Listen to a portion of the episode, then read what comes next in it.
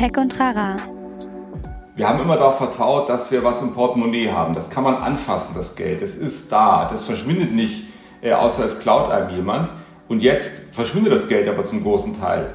Ein Podcast der Netzpiloten mit Moritz Stoll und spannenden Gästen über Tech und Terrain. Das heißt, der Übergang zum Nicht-Zahlen äh, mit Bargeld, da sollten wir gucken, dass wir den so gestalten, dass wir nicht alle unsere Daten preisgeben und von diesen Digitalkonzernen ausgesaugt werden. Herzlich willkommen zu Tech und Trara. Mein Name ist Moritz Stoll. Ich bin wie immer der Moderator dieses Podcasts und unterhalte mich in diesem Podcast einmal die Woche mit sehr unterschiedlichen ExpertInnen aus ganz, ganz verschiedenen Gebieten und Bereichen und versuche mit denen gemeinsam in ihren jeweiligen Bereich so richtig einzudringen, zu verstehen, wie funktioniert er, welche Fragen muss man sich da stellen und natürlich auch, welche Rolle spielen Technologien bei dem Ganzen. Jetzt war es ja so, dass wir uns vor einiger Zeit schon ähm, auf der Fintech Week mit Klaas Bese unterhalten haben über die Frage, wie so eine bargeldlose Gesellschaft in Zukunft eigentlich aussehen könnte. Und irgendwie haben wir gedacht, das Thema ist spannend. Lass uns da noch mal ein bisschen weiter reingehen und äh, haben uns mit, oder ich habe mich mit Alexander Hagelüken verabredet.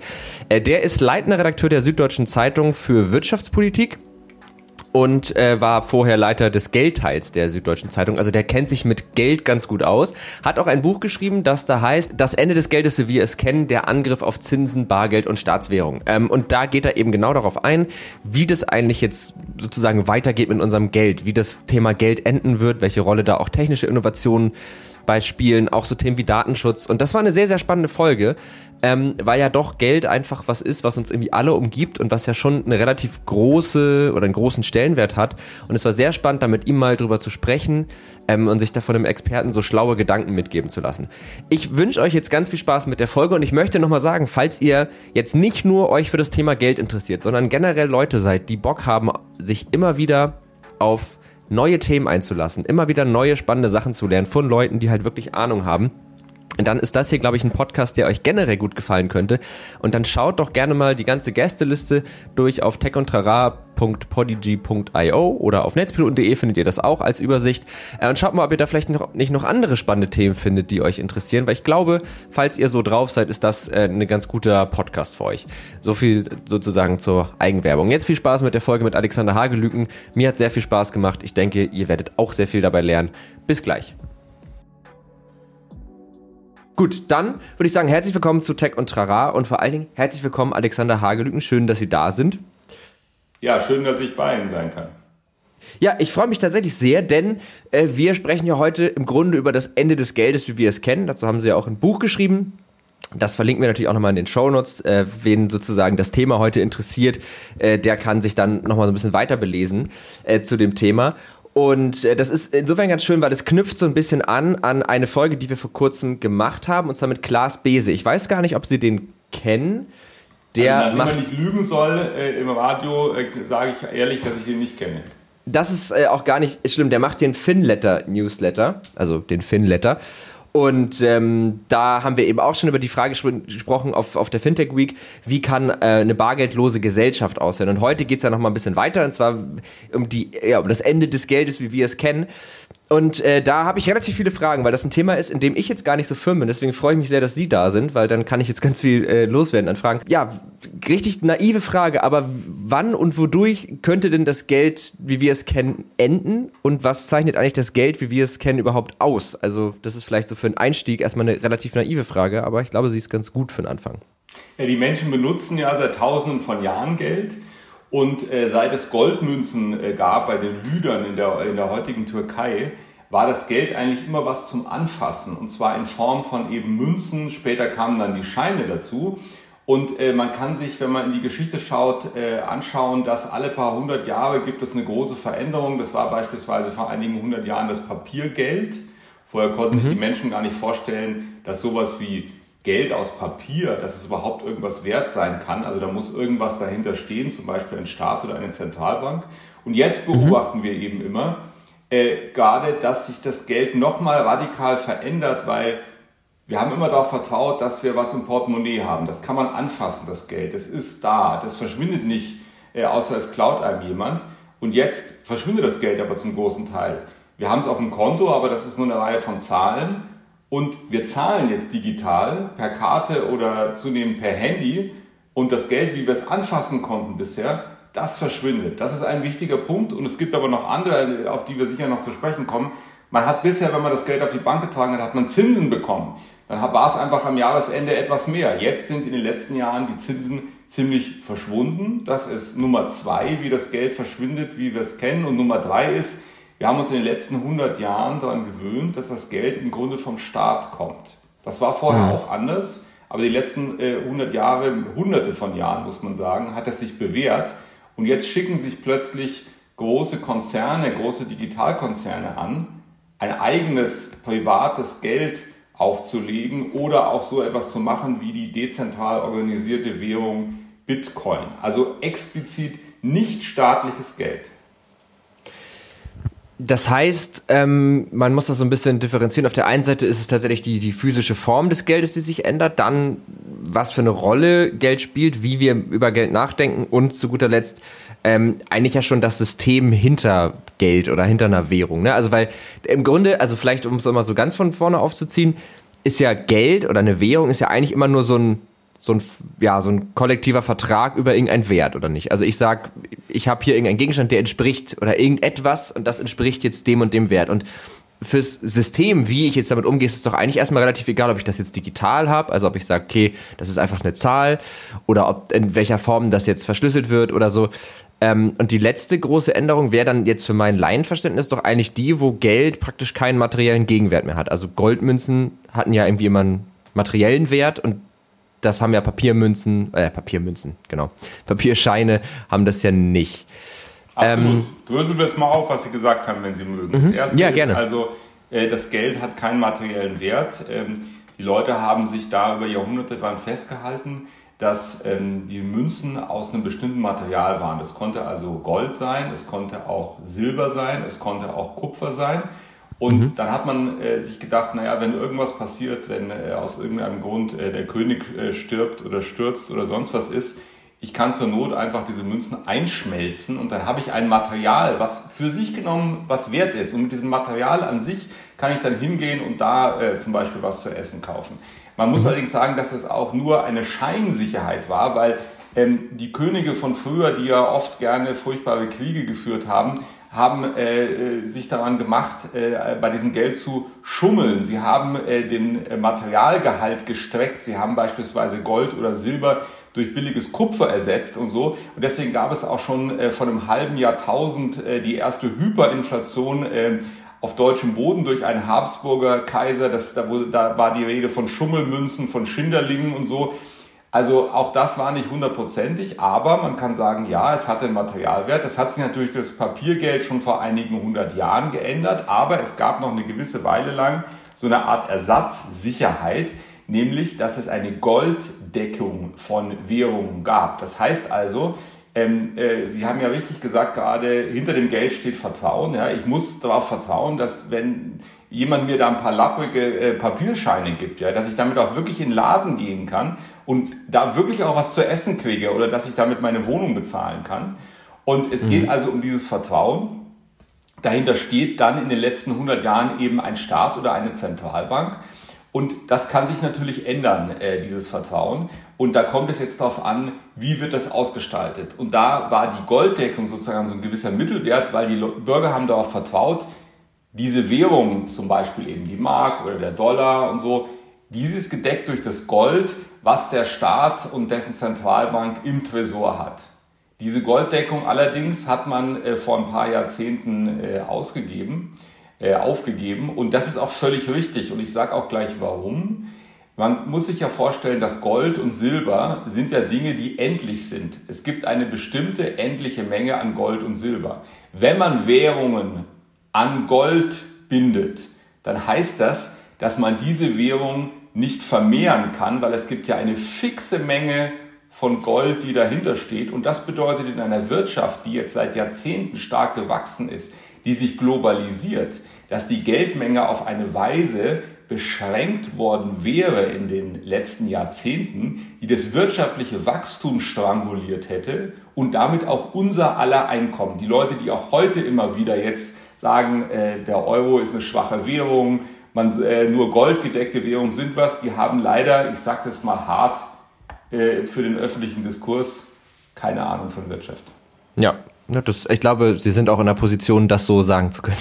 Ähm, das heißt aber ja im Umkehrschluss, das heutige, also woran wird denn jetzt der Wert des Geldes, das ist auch wieder eine sehr naive Frage, aber äh, woran wird denn jetzt der Wert des Geldes bemessen? Also ich habe eine Vorstellung davon, was ein Euro ungefähr wert ist. Also ich, ne, weil ich das aus meinem alltäglichen Gefühl kenne, aber ich kann mir vorstellen, dass die Europäische Zentralbank muss da doch irgendwie eine also irgendwas muss man dem doch entgegensetzen oder wird das ist das einfach willkürlich? Also Nein, es gibt eine also es gibt überhaupt keine naiven Fragen. Ähm, ich schreibe seit 30 Jahren äh, über Wirtschaftsthemen und stelle fest, dass die Menschen sich oft gar nicht zu Fragen trauen äh, und dann ihr Wissen von irgendwoher beziehen, in den letzten Jahren auch gerne äh, von irgendeinem Quatsch aus dem Internet und dann da die falschen Schlussfolgerungen ziehen. Äh, es gibt keine falsche Frage, es gibt nur äh, schlechte Antworten.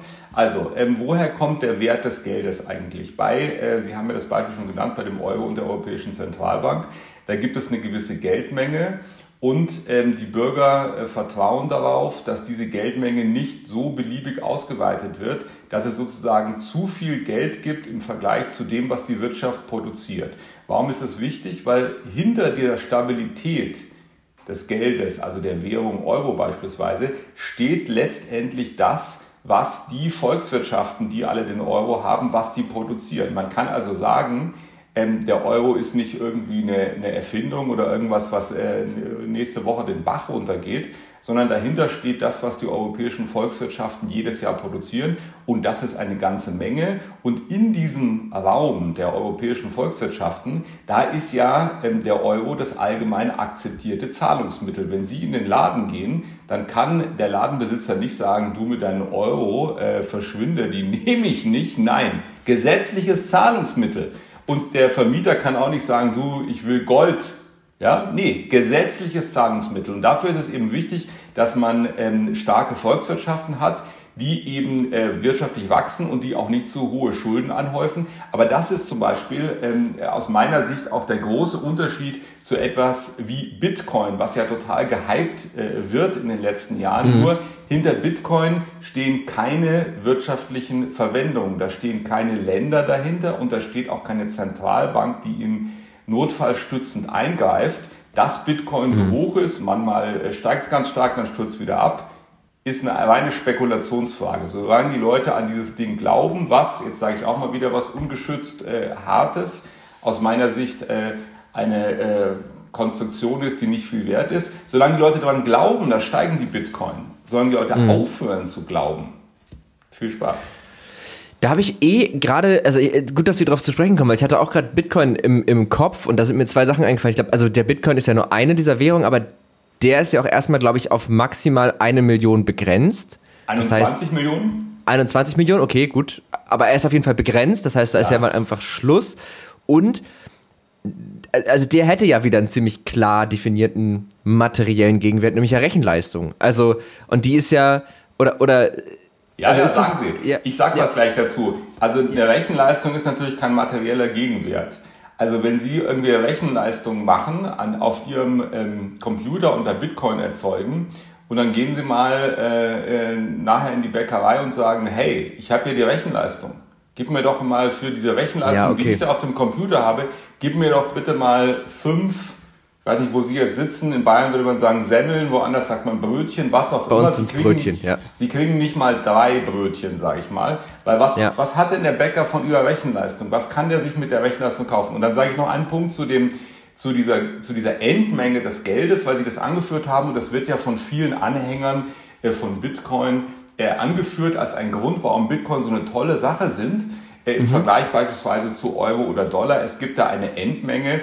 Aber ehrlicherweise ist das eine gegriffene Endmenge. Und ich habe ja vorhin am Beispiel der Golddeckung erklärt, dass für eine moderne Währung ja, eine ja. Äh, sozusagen Bindung an eine bestimmte Größe gar keine gute Idee ist, weil man würde sich das künftige, die künftige Wirtschaftsentwicklung, da würde man sich strangulieren, wenn sich jetzt zum Beispiel, sagen wir mal, Deutschland äh, verabschiedet sich aus dem Euro und nimmt Bitcoin und sagt, hey, Bitcoin, super, 21 Millionen und so. Wenn wir uns daran binden, dann würden wir sozusagen unsere Geldmenge der Zukunft strangulieren und könnten nicht mehr wirtschaftlich wachsen. Das heißt, Auf keinen Fall sollten wir den Bitcoin äh, dem Euro vorziehen. Das ist aus meiner mhm. Sicht auch so eine Art, ähm, wie soll ich sagen, Scheinstabilität. Es gibt ja auch alle möglichen Kryptowährungen. Ähm, vieles von dem weiß man auch nicht, was da ernsthaft an Umsätzen an den äh, Börsen gehandelt wird, was davon äh, gefaked ist oder nicht. Also das ist so eine Scheinstabilität, die den Leuten suggeriert. Das ist eine tolle Sache. Ähm, und die, die staatlichen Währungen sind angeblich schwach, aber das Gegenteil ist der Fall. Ja. Okay, ja, also dann vielleicht erkläre ich das mit dem Material. Ich meinte jetzt auch nicht, dass es jetzt ein unmittelbaren, aber so die Energie, die dafür aufgewendet, also die Rechenleistung verbraucht Energie, die Energie wiederum muss ja auch irgendwo draus gewonnen werden. Und wenn man jetzt zum Beispiel irgendwie Energie aus äh, fossilen Brennstoffen erzeugt, dann wäre das ja zum Beispiel auch eine endliche Ressource. Also es gibt dann einfach nicht unbegrenzt, zumindest in dem Fall. Ähm, da, daher kam gerade so der Gedanke mit diesem, dass das ja auch irgendwo wieder einen, einen Gegenwert hat, während ja bei einem Euro äh, vor allem im digitalen Euro kann man ja erstmal einfach sagen, naja, ich kann davon, rein theoretisch könnten wir un, unendlich viele neue Euros machen und es würde ja niemals aufhören, weil wir das ja nicht durch irgendwas, äh, also jetzt im Fall von irgendwelchen Kryptowährungen validieren müssen oder halt durch Gold oder so abdecken müssen. Das war jetzt im, im Kopf so ein bisschen mein Unterschied. Ich habe aber gerade eine spontane Frage ähm, zu dem Thema Wirtschaftswachstum und äh, Begrenzung dieser Geldmenge. Ähm, weil es gibt ja jetzt auch durchaus Strömungen, also jetzt un völlig unabhängig davon, ob das jetzt Sinn macht oder nicht oder so, aber es gibt ja jetzt gerade schon auch Bewegungen, die sagen, naja, Wirtschaftswachstum ist vielleicht gerade gar nicht das allerbeste Ziel, sondern man müsste vielleicht erst ein bisschen einschränken oder keine Ahnung.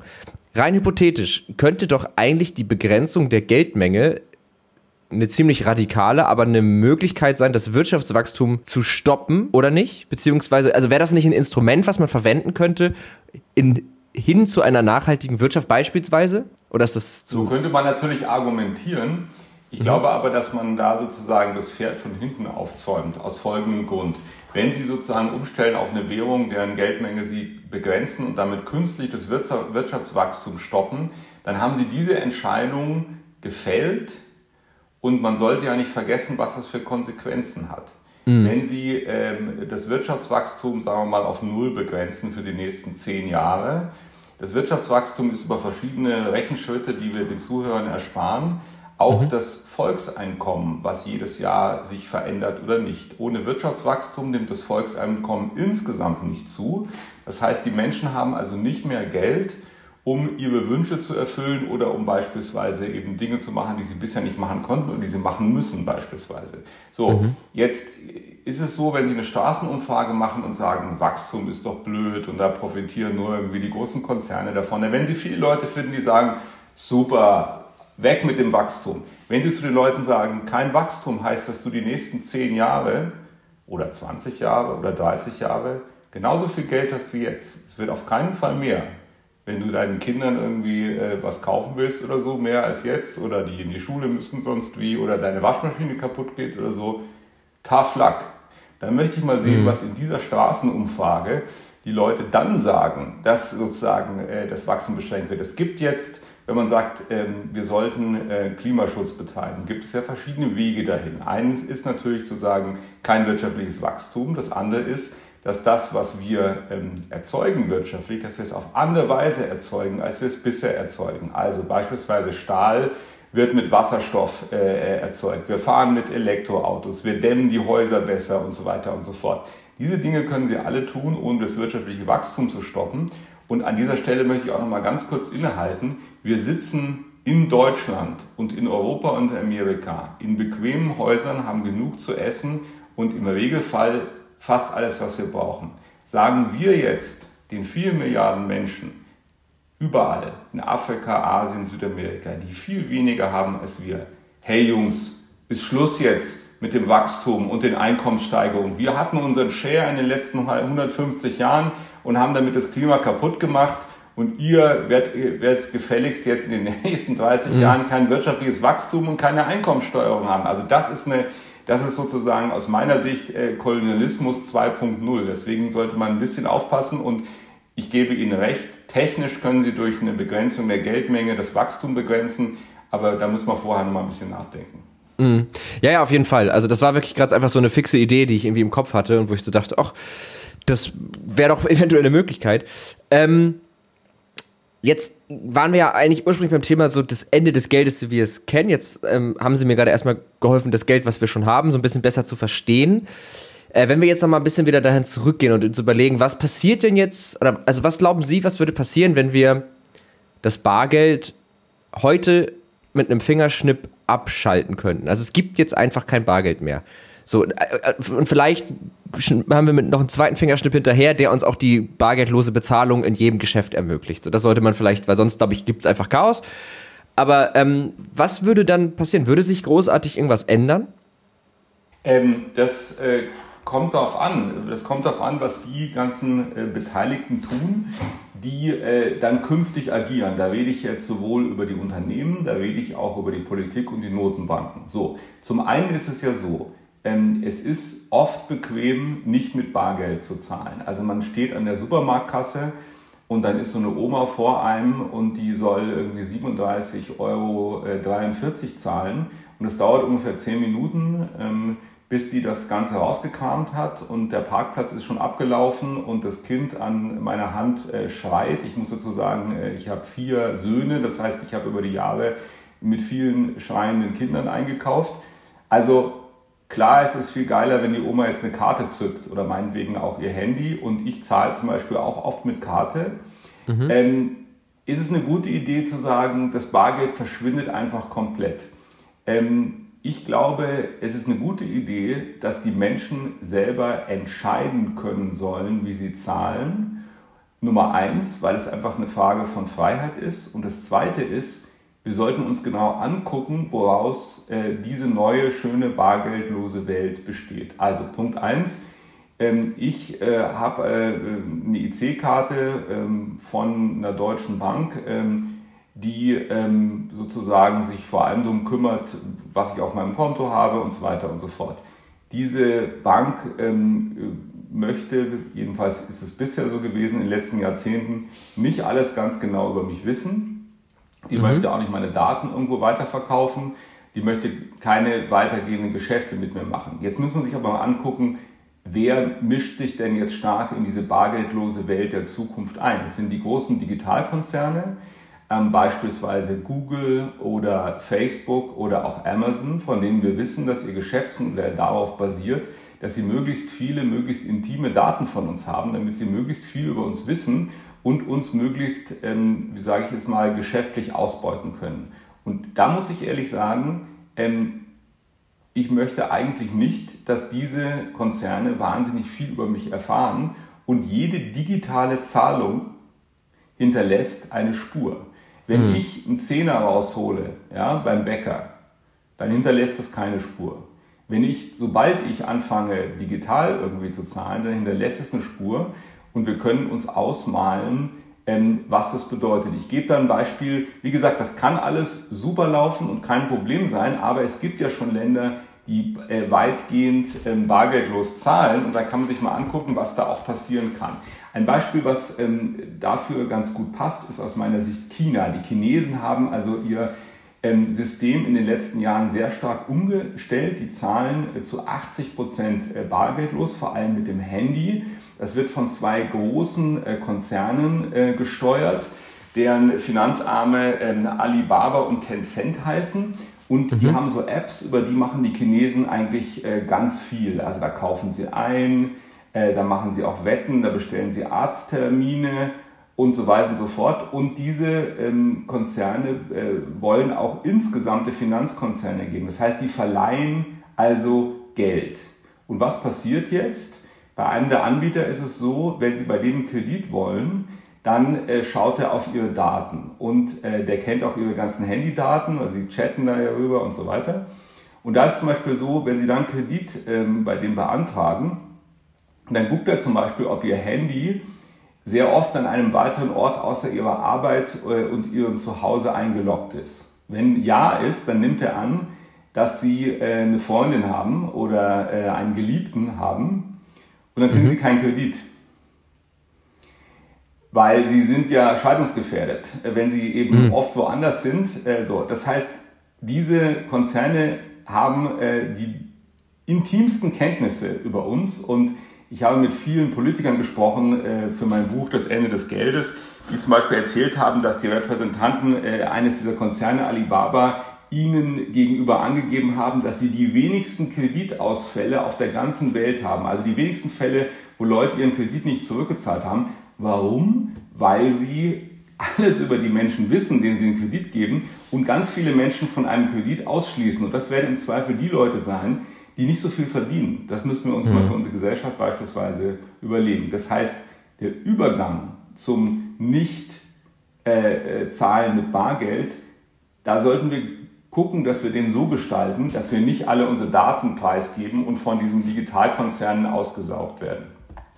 Ja, weil das ist ja auch, also es ist ja so schwierig, weil das ja auch so was wahnsinnig Essentielles ist, ne? Also in dem Moment, wo ich mir irgendwie, wo ich auf Amazon was bestelle und da Daten bei Preis gebe, kann man ja sagen, naja, das musst du ja nicht machen. Du kannst ja auch in den Laden gehen und es dir kaufen, aber Geld ausgeben lässt sich nun mal nicht vermeiden. Und ich finde es auch krass mit den Krediten, weil ich meine, also in meinem Laienverstand braucht man ja manchmal auch Geld, um etwas zu tun, um sich dann finanziell besser aufzustellen. Und dafür wäre ein Kredit, also wenn ich jetzt irgendwie, ich, ich möchte was gründen oder so, und dann bekomme ich keinen Kredit. Hm. Zum Beispiel, also, aber da gibt es da ja. ganz viele Beispiele und man muss auch wissen, also wir äh, jetzt ähm, sorgen uns manchmal darüber, dass wir in den sozialen Netzwerken oder so oder über Cookies oder, oder andere Dinge die ähm, Firmen Daten ähm, bekommen die sozusagen wir ähm, vielleicht nicht preisgeben wollen. Mhm. Finanzielle Daten, und um die geht es beim Zahlen, sind sozusagen mhm. mit die intimsten Daten, die es überhaupt gibt und die, die sich natürlich am allerleichtesten von allen missbrauchen lassen können. Ja. Und bisher ja. haben wir das eben nicht erlebt in unseren westlichen Gesellschaften, dass diese finanziellen Daten in die Hände der falschen Leute gefallen ist, außer natürlich die Dinge, die es da gab, die Hacking-Aktionen und und andere Dinge auf dem Konto.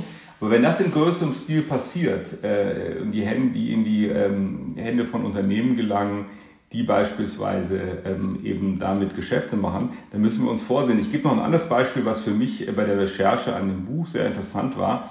Ähm, mhm. In China zum Beispiel ähm, gehen die Leute, die ja bargeldlos zahlen, oft in den Laden und gucken dann beim Ladeneingang in so eine Kamera. Mhm. Die scannt ihr Gesicht. Mhm. Und danach müssen Sie also kein Portemonnaie mehr rausziehen und keine Karte und kein Handy, sondern das Gesicht ist gescannt und dann wird das, der Einkauf einfach nachher vom Konto abgebucht. Und das ah, heißt, ah, dass jeder Laden, wo ich das mache, hat also eine Datenbank mit Gesichtern. Jetzt kann man ja kurz überlegen, wie das so ist. Ähm, in einem totalitären Staat wie China zu äh, leben, wo eben Minderheiten wie die Uiguren und äh, Dissidenten und andere verfolgt werden. Wie geil ist das für so einen Staat, wenn er eine Datenbank an Gesichtern hat?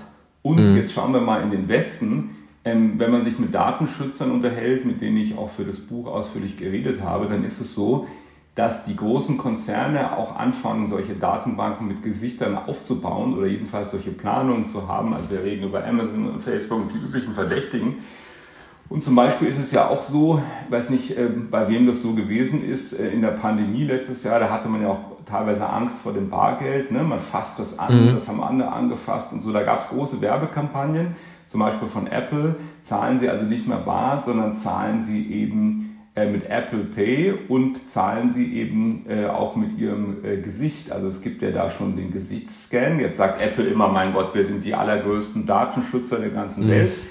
Ob das stimmt, weiß ich noch nicht. Ob es bei den anderen Digitalkonzernen stimmt, weiß ich erst recht nicht. Und wir stellen uns mal vor, dass das äh, sozusagen zu einer äh, Datenbank mit Gesichtern führt. Und jetzt denken wir mal nicht an China, aber denken wir mal in, äh, wir leben in Amerika unter einem Präsidenten, Donald Trump. Was würde mhm. der vielleicht mit solchen Gesichtsdatenbanken anfangen, indem ähm, der Moderator Stoll ja mal was gegen Trump gesagt hat? Ja. Mhm. Der, ja. Wenn der mal an der nächsten Ecke auftaucht, dann schnappen wir uns den. Ja. Ja, das ist äh, ziemlich gruselig und ähm, Jetzt wäre so ein bisschen die Frage, was kann man sozusagen dem entgegensetzen? Ne? Also, weil das ist ja jetzt schon der Trend. Also, man, wie, wie Sie ja auch gerade schon gesagt haben, man merkt ja, dass die Tech-Konzerne sich in, diese, in diesen Sektor irgendwie fortbewegen und da auch mehr machen. Also, Google Pay, Apple Pay sind ja so zwei sehr naheliegende Beispiele. Aber auch PayPal wäre ja auch so ein Unternehmen, was irgendwie versucht, Zahlungsweisen zu ändern. Ähm, was kann man dem jetzt aber entgegensetzen? Also, weil die Entwicklung des bargeldlosen Zahlens, ich glaube nicht, dass man die aufhalten kann, weil die Wirtschaftsunternehmen, glaube ich, da einfach zu viel Interesse dran haben. Wäre dann die, äh, die Lösung mehr staatliche Regulierung? Wäre die Lösung, dass, also wie, wie kann man dem ja, beikommen? Es gibt zwei Antworten darauf. Das erste ist, denke ich, dass äh, wir unsere Politiker drängen sollten, dass sie ähm, den Umgang mit Daten ähm, härter und entschlossener regelt als bisher. Mhm. Das ist das eine. Und da ist ganz viel zu tun. Und man muss jetzt auch mal sagen, das ist für die Politiker ein schwieriger Job. Ich habe also ein paar Jahre für die Süddeutsche Zeitung aus Berlin berichtet, ein paar Jahre aus Brüssel.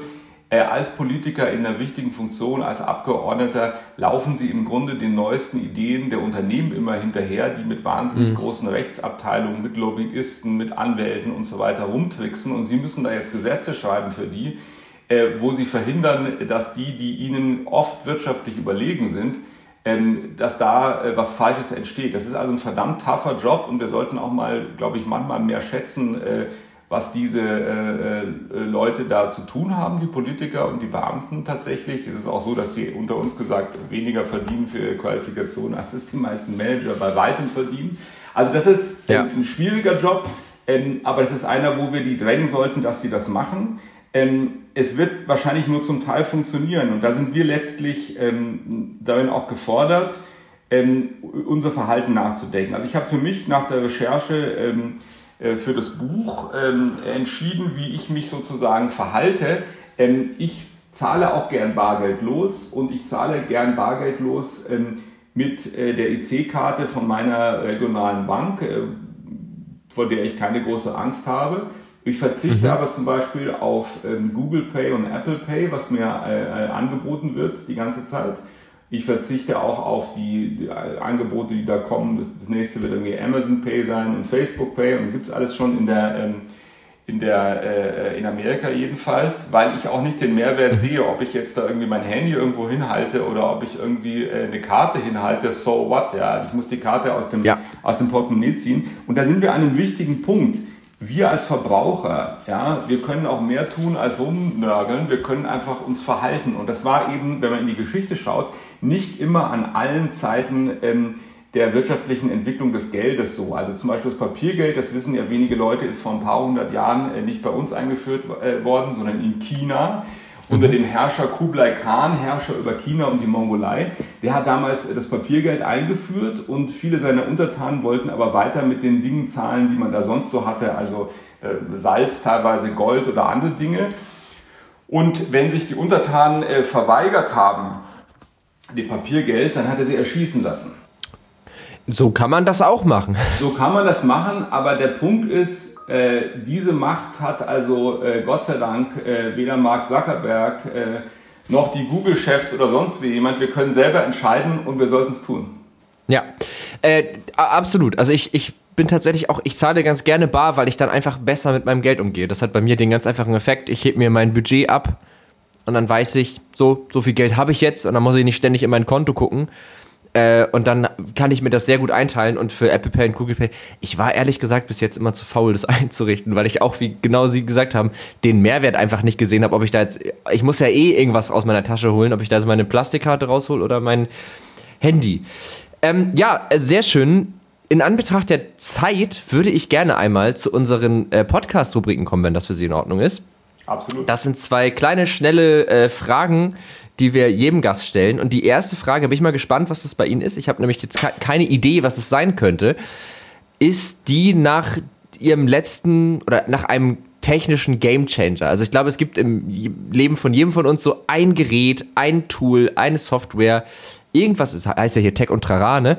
Ähm, irgendwas, wo sie gesagt haben, das hat so richtig irgendwas für sie grundlegend verändert. Das kann, also ich kann mal ein paar Beispiele nennen. Jemand hat gesagt, die AirPods, andere äh, haben gesagt, die Fernbedienung war auch schon mal ein Beispiel. Das war einfach voll der Game Also irgendwie sowas. Haben Sie da was parat?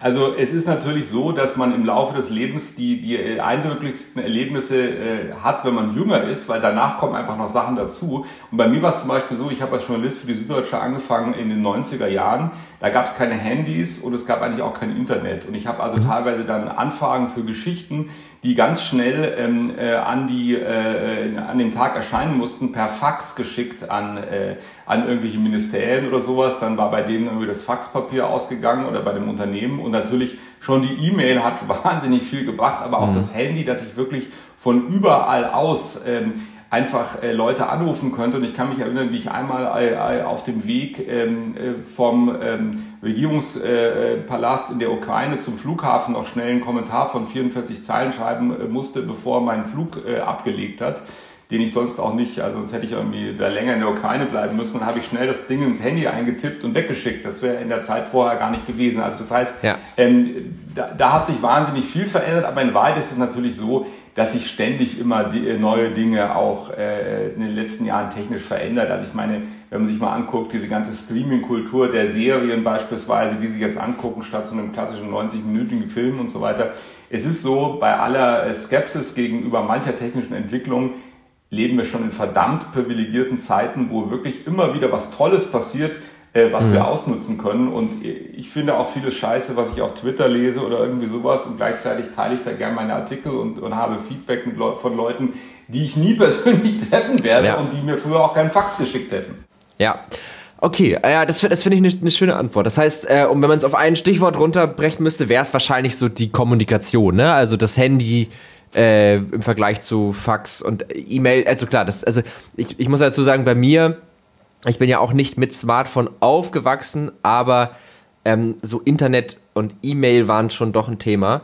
Wobei ich meine erste E-Mail-Adresse, glaube ich, erst irgendwie mit zwölf oder so hatte. Also relativ spät noch. Aber ähm, okay, ja, ich, ich, also ich kann da jetzt nicht so richtig viel zu beispielen, weil ich habe halt die Sachen, die ich äh, schon, also so viele Gamechanger gab es nicht in meinem Leben und äh, doch, ich kann einen, einen kürzlichen erzählen. Ähm, und zwar, ich äh, mache viel so äh, 3D-Kram am, am Computer und dafür brauche ich oft noch so zusätzliche Hardware, also ein Grafiktablett zum Beispiel oder halt für Podcast ein Mikrofon oder eine Webcam und so. Und äh, mein, ich habe einen Laptop und der hat nicht so super viele USB-Slots und ich bin lange nicht auf die Idee gekommen, mir so einen Dongle zu holen, wo ich einfach noch mehr USB-Slots hatte. Und das war echt ein Gamechanger, weil jetzt habe ich das alles schön wegsortiert. Und ähm, das war so der letzte, das letzte Ding, was so ein bisschen was geändert hat für mich. Kommen wir zur zweiten Kategorie. Ähm, das ist die Empfehlung der Woche. Äh, meine Gäste und ich sprechen jede Woche eine Empfehlung aus für irgendwas. Das kann alles Mögliche sein. Hauptsache, es hat sie in irgendeiner Form begeistert. Irgendwas heißt ein es Buch. kann die, das Brötchen vom Bäcker sein oder es kann sonst was sein oder wie auch immer. Also vielleicht in, in dem Fall, es, es sollte etwas sein, was man Menschen empfiehlt, dass sie sozusagen sich das auch mal äh, angucken sollen. Wenn es aber ein bestimmter Typ Brötchen ist, wäre das auch valide. Ja. Das, äh, ich wollte nur wissen, was der Kreis ist sozusagen. Dann kann ich nur sagen, ja. dass ich äh, vorgestern einen brutalen... Ähm, eine brutale Enttäuschung erlebt habe, weil nämlich ähm, die Folge drei der ähm, Serie Succession, wo es sozusagen um ein Medienimperium geht und einen alten Patriarchen, so ein bisschen modelliert an Rupert Murdoch und seine Kinder und wie es weitergeht und mhm. die Skandale und die, die Nachfolgekämpfe. Ähm, das endet bei Staffel 3, äh, Folge 3. Und ähm, oh. jetzt muss ich warten, bis die endlich mal Folge 4 äh, hinstellen oder bis sie dann auch noch irgendwann die vierte Staffel machen. Und jedem, der das nicht gesehen hat, kann ich nur sagen, es ist sehr vergnüglich und man äh, lernt viel über die Schlechtigkeiten mancher Menschen, auch wenn sie hier natürlich fiktional sind. Okay, sehr schön. Ja, verlinken wir auf jeden Fall auch in den Show Notes, gemeinsam auch mit dem Buch. Ich nenne nochmal den Titel Das Ende des Geldes, wie wir es kennen. Ähm, meine Empfehlung der Woche ist ein YouTube-Format, was ich gerade äh, entdeckt habe. Ganz, ganz andere Ecke, aber das heißt Seven vs. Wild. Das geht in gewissen Kreisen gerade ziemlich durch die Decke. Da werden einfach sieben so Survival-Typen, die halt Bock auf das ganze Thema haben, ausgesetzt in Schweden, sieben Tage lang, jeder für sich isoliert und haben sieben Gegenstände dabei und filmen sich die ganze Zeit. Und das macht, hört sich jetzt erstmal irgendwie dumm an, aber es macht unglaublich viel Spaß zu gucken. Es ist extrem gut produziert und das kann ich wirklich jedem empfehlen. Bis jetzt jedem, dem ich das empfohlen habe und der es geguckt hat, meinte, es ist wirklich gut. Äh, und ich kann Ihnen noch, ich weiß nicht, ob Sie das kennen, aber es gibt ähm, einen Wikipedia-Artikel äh, empfehlen. Es gibt eine Währung, die heißt Rai. Haben Sie von der schon mal gehört? Nee, aber es gibt äh, viele Währungen. Es gab in der Weimarer Republik den Plan, eine Währung mit dem Basiswert Wurst zu machen. Das ist dann später nichts geworden. Insofern kann man den Überblick schwer behalten an den Währungen, die es alles so gibt. Aber Rei, ähm, genau, habe ich noch nicht gehört. Die ist sehr speziell. Das ist äh, Rei, das ist Steingeld. Ähm, und das ist äh, das Geld hier auf einem Atoll Uliti in Yap, einem Bundesstaat der föderierten Staaten von Mikronesien. Die haben praktisch riesengroße Steinmünzen, also die sind wirklich so riesen, riesengroß und haben, die haben so ein Loch in der Mitte und damit bezahlen die. Und äh, die Besonderheit ist aber, die sind halt sehr, sehr schwer zu bewegen. Also die wiegen teilweise über fünf Tonnen. Und wenn dann jemand sozusagen ein Grundstück verkauft, dann bleibt oft sein Besitz, also seine Währung, noch auf diesem Grundstück, weil du den gar nicht bewegen kannst. Ähm, und das heißt, die Zuordnung, wem jetzt da welche Steinmünze gehört, die haben einfach alle Bewohner im Gedächtnis. Also es ist so ein kollektives, jeder weiß, ah, der Stein da hinten gehört dem, der wohnt aber da gar nicht mehr und so. Äh, das ist eine sehr abgefahrene Währung, habe ich letztens Also wenn es so ist, dann habe ich davon doch gehört, weil es ist nämlich, äh, wenn auch nicht unter diesem Namen, diese Steine in Mikronesien und dann später auch im Pazifikraum waren eine der allerersten Währungen vor mehreren tausend von Jahren, mhm. als man nämlich vor dem Problem stand, dass eine Währung haltbar sein sollte. Man hatte, man, die Währungen haben sich ja entwickelt beispielsweise aus Schlachtopfern. Also mhm. äh, erst hat man Menschen geopfert, das war noch keine Währung, dann hat man gedacht, das ist doch humaner, wenn man beispielsweise Stiere opfert und andere Tiere und das hat sich zu den ersten Währungen entwickelt. Man hat auch so Dinge gehabt wie Reis und Weizen und so weiter. Und dann hat man aber festgestellt, das Problem ist, diese Währung ging kaputt. Mhm. relativ schnell. Es gab ja auch keine Kühlschränke und so. Und dann mhm. kam man eben zu der Frage, äh, äh, beispielsweise, also Muscheln waren ein erstes und dann diese großen Steine in Mikronesien. Ähm, ich bin immer für Liebhabereien. Äh, ich würde gern mal wissen, wie viele Menschen in Mikronesien damit immer noch umgehen, weil ich stelle mir vor, wie es ist, äh, jeden ähm, Monat äh, so einen Stein zu meinem Vermieter zu rollen. Ja, ja genau. Und da weil die da keinen Bock drauf haben, wird sich einfach gemerkt, dass man den da nicht immer hinrollen muss. Ja, ähm, damit wären wir tatsächlich am Ende angelangt. Haben Sie noch irgendwas, was Sie loswerden möchten? Irgendwie haben wir irgendwas ganz Wichtiges äh, vergessen? Haben Sie noch irgendeine Botschaft? Dann wäre jetzt nochmal ein guter Zeitpunkt. Also die Geschichte des Geldes tatsächlich ist so interessant über die letzten Hunderten von Jahren, äh, dass man da jetzt auch noch stundenlang reden könnte, bis zur Entwicklung dafür, was eigentlich die modernen Währungen sind und was man da alles schon erlebt hat äh, in den letzten Jahrzehnten, als ich das äh, verfolgt habe. Ich war derjenige, der damals die erste Geschichte darüber gemacht hat in der Zeitung, dass die Griechen ihre Statistiken gefälscht haben und deswegen eigentlich gar nicht hätten in die Eurozone reinkommen dürfen. Man hat, man hat also viel erlebt über die Zeit ähm, und insofern bleibt es etwas, über das man immer wieder reden kann und wer eben Interesse hat, der äh, kann auch lesen, ob in der Zeitung oder im Buch. Ja, genau, also das äh, kann ich empfehlen. Ich habe auch schon reingelesen äh, und werde es auch noch weiterlesen, weil ich finde auch so dieses ganze Währungsthema immer super spannend. Ähm, kann ich auch nochmal empfehlen, den Podcast Wohlstand für alles. Äh, da wird auch äh, sehr viel, sehr gut erklärt, ähm, falls man sich damit noch ein bisschen weiter informieren möchte. Dann bleibt mir nur noch zu sagen, vielen Dank, dass Sie da waren. Es hat mir sehr viel Spaß gemacht. Ich habe sehr viel gelernt, das kann ich auf jeden Fall schon mal sagen. Ähm, ich hoffe, Sie hatten auch Spaß bei der ganzen Geschichte und äh, ich freue mich, wenn wir uns nochmal wieder hören. Und ansonsten. So machen wir es. Mir hat es auch Spaß gemacht. Sehr schön. Das freut mich. Und an die HörerInnen bleibt natürlich noch zu sagen, äh, folgt dem Ganzen gerne auf den gängigen Podcast-Plattformen. Und falls ihr noch Fragen, Anregungen, Kritik habt, schreibt uns gerne an techundtrara.netzpiloten.de oder unter tech und trara auf Twitter oder unter Netzpiloten auf Twitter oder Instagram. Es gibt den einen oder anderen Kanal bei uns. Äh, wir hören uns dann beim nächsten Mal. Tschüss!